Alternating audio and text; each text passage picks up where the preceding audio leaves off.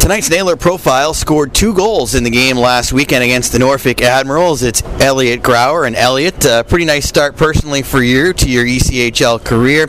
What was your takeaway from last week's game? Uh, it was a good experience. It was good to get on the ice and pop a couple quick and get out of there. Couple of power play goals too, and you guys had a lot of opportunities, especially in that third period. Is power play something that kind of takes a little bit of time to get the rhythm going, or what did you see as to how it was so successful early on in the season?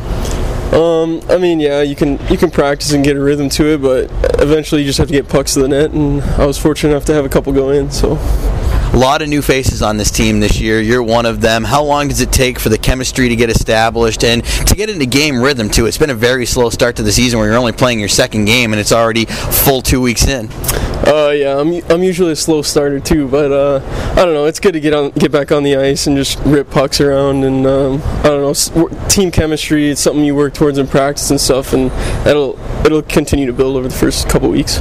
Last year was your first season as a pro. You spent it entirely in the SPHL with Knoxville. What was your approach this year when you came to Wheeling, your first ever ECHL training camp, and ultimately after that first week being told that hey, you're on this roster to open the season?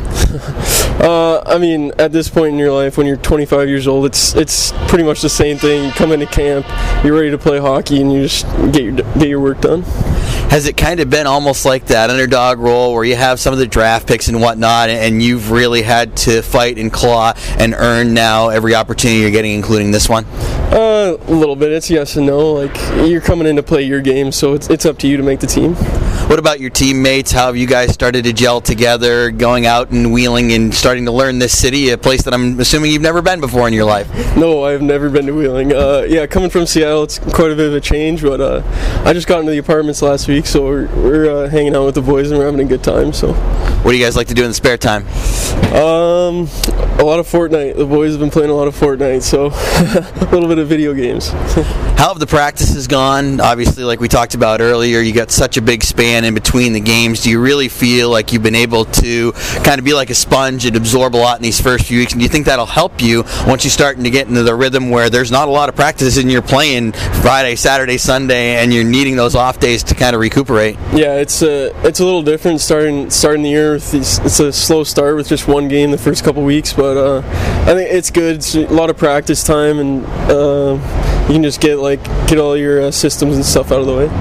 You saw Cincinnati twice in the preseason, had mixed success, both low-scoring games. You lost the first one two to one at home. Second one was a three-two shootout win here in this building. What did you learn about them in those preseason games that you're going to use tonight to have that be a successful one for you? Uh, I think coach has us doing a couple things uh, that we just kind of their tendencies a little bit, but I think they're completely different teams now. We're what two weeks away, and guys have been up and down, so it'll be a completely different game.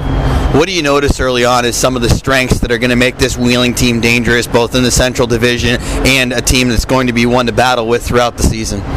Um, you know, I, I, like our puck moving ability. I think on the back end, especially, at least after the first game, I, I, thought they did a great job of just moving the puck up to the forwards, and I think that's hopefully something that they'll continue to do. What about on the defensive side of things? Obviously, gave up the five goals in the first game. What needs to get tightened up there to have a more successful showing on that side of the puck tonight? Uh, yeah, that's something we worked on all week, just being better without the puck. Um, you know, they, they had a couple lucky bounces, we'd like to think, but um, I mean, working without the puck is something that we've worked on all week, so I'm not too worried about it. Absolutely not. Two goals in the opener. You had a good offensive season last year. Is that the type of player that we can expect you to be this season, or how do you see your role with this team? Uh, I hope so, yeah. I'm looking to just get pucks to the net and hopefully a bunch of them go in. Elliot Grauer, I really appreciate a few minutes of your time. Best of luck tonight. All right, thank you.